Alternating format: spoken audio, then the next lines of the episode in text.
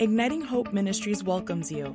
Prepare yourself to listen to a message that will spark hope and renew your mind. Hi, Steve Backlund here from Igniting Hope Ministries. Thank you so much for listening to this podcast. The title of today's message is Partnering with What God is Doing.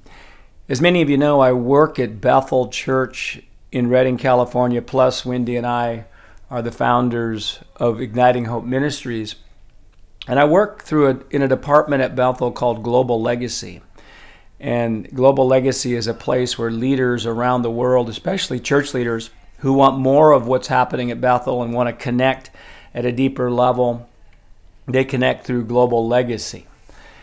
And you can find out more about that at globallegacy.com. I worked for years with Paul Manwaring, just a good friend of mine and somebody I admire. He's from the UK. He just moved back to the UK a couple years ago. And Paul loved to share this quote. He says, talking about the purpose of global legacy We don't build a structure and ask God to fill it.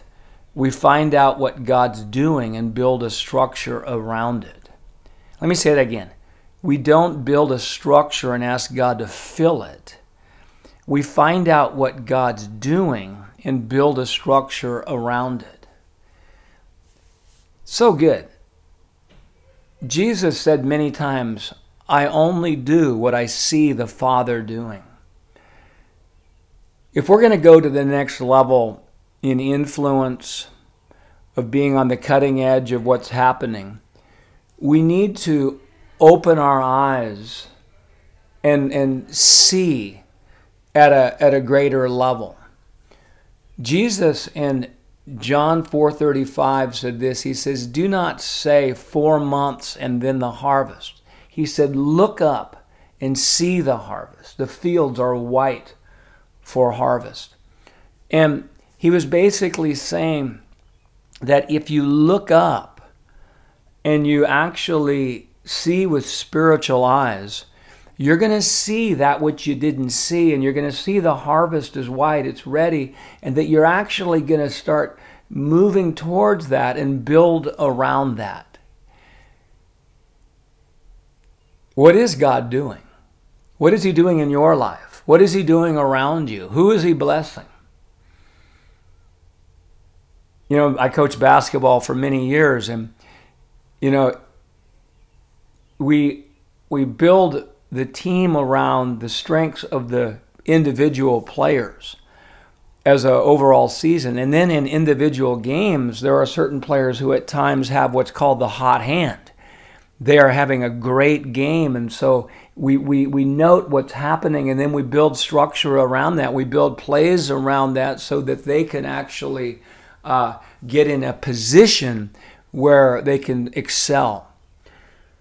I love the story of David and Goliath because when David confronted Goliath, he first put on Saul's armor, thinking that that was the, the, the solution. Just do what we normally do to fight our battles. And he found out he couldn't put on Saul's armor. And he, he thought, what is God blessed in my life? What is God on in my life? And he thought of his sling.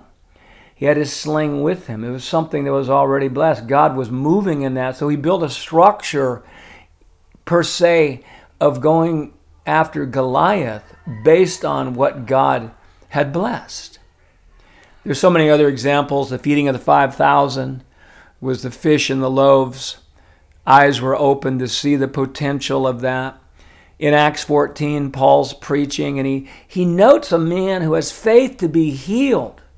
And in the middle of his message, he's not just seeking uh, to release information, he's actually noting while he's ministering, God, what are you doing?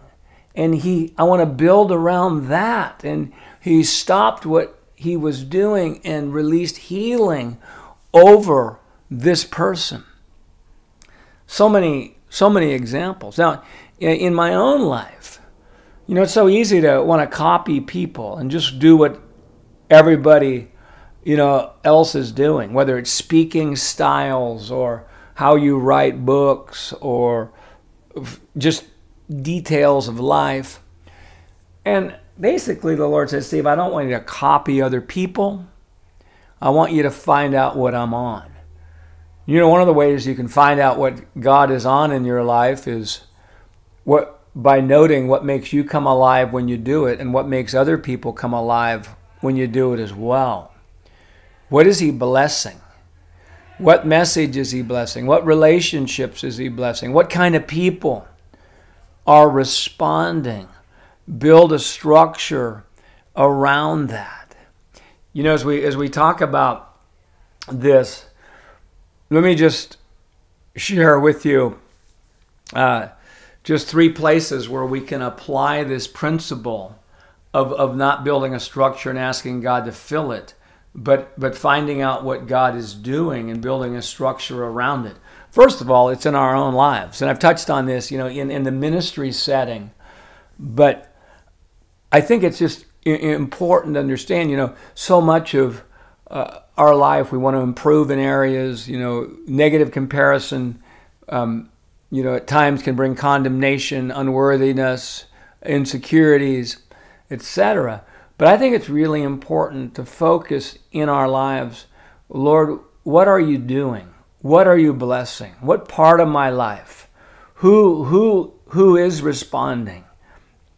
And and as we note that, then then build around that. You know, just uh, even in the focus that we have on joy and hope, that wasn't something that we chose to do. That was something that we just noted that people were responding to that within our lives. And so we we said we're going to build a structure around that, and that's why Igniting Hope Ministries uh, is is created. Because if we if we start moving forward with that which God is blessing, it'll give us momentum even in the areas where we need to change. There's momentum that's going to come, it's going to help us in those areas. The second area where we can note uh, what God's doing is in our family and in our relationships. Again, there, there's so many factors of relational dynamics and things that we want to have improved and go to the next level and and and just even pausing and and, and asking God the question. Again, whether it's for us, but let's specifically say our, our family and key relationships. God, what are you doing in in these relationships? What are you doing in my family? How can I partner with what you're doing? How can I uh, build structure around that. You know, maybe he's uh, touching the life of one of your children in a great way, or a spouse of your your child, or or, or whatever, and and just think what what what can I do to help increase that? And it's it, it's it's it's a great question, and we don't have time here to go into the details of that. But just asking the question is so good. Yeah, you know, you say, okay, what what about the relationships I have? Lord, what are you doing? It just causes you to consider people. It causes you to pause and and look up and see. And in the third area where we can really note with what God is doing is in our ministries and organizations. You know, especially, you know, many of you are in church ministry who are listening. And the key for us is to, whether like Paul did in a particular meeting, God, what are you doing? I mean, that, that's so key of just whether it's a, a, a church service, a home group, a prayer group, a, a, a leadership type meeting. What are you doing, Lord, in this meeting?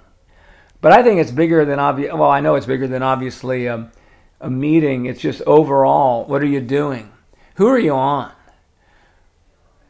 We don't want to just build structure and say let's slot people in. We want to actually build with what God is doing on individuals' lives through their passions, their dreams, their experience, their history, and build structure around people that God is on in our ministries.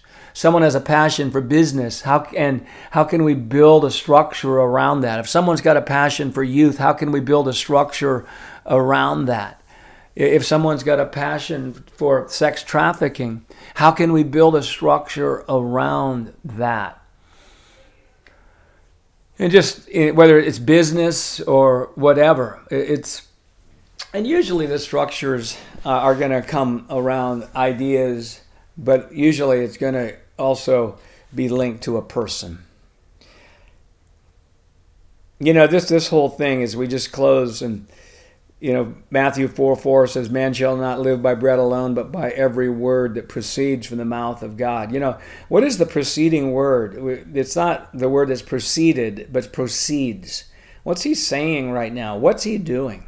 And you know, just as I'm I'm finishing this and I'm sensing in my heart that God is got his hand on your life and he's opening your eyes to see that which you haven't seen before. And and to see that you've you've got what it takes. You already have the fish and the loaves. You already have the, the, the, Davids who are, are coming and bringing lunch to their brothers to the battlefield. They're already there. And, and God is just opening your eyes to see what to build around. Hey, God bless you so much from Igniting Hope Ministries. Remember, there's no hopeless circumstances, there's only hopeless people. And once people get true hope, circumstances cannot stay the same. Hope is an unstoppable force. If something's going to change, somebody's hoping. Somebody's becoming unreasonably optimistic. After love, I believe hope is the most powerful leadership quality that we can have because our hope level determines our influence level. And remember, the joy of the Lord is your strength. We don't need joy at the end of the battle, we need joy in the middle of the battle. You need joy today, it's your strength. So we choose joy today. We choose joy in this moment and tap in and tap into it. Excuse me. Hey, God bless you so much from Igniting Hope Ministries. Looking forward to having you with us again on another one of our podcasts. We hope that you have been blessed by this message. For more resources, you can visit our website at ignitinghope.com.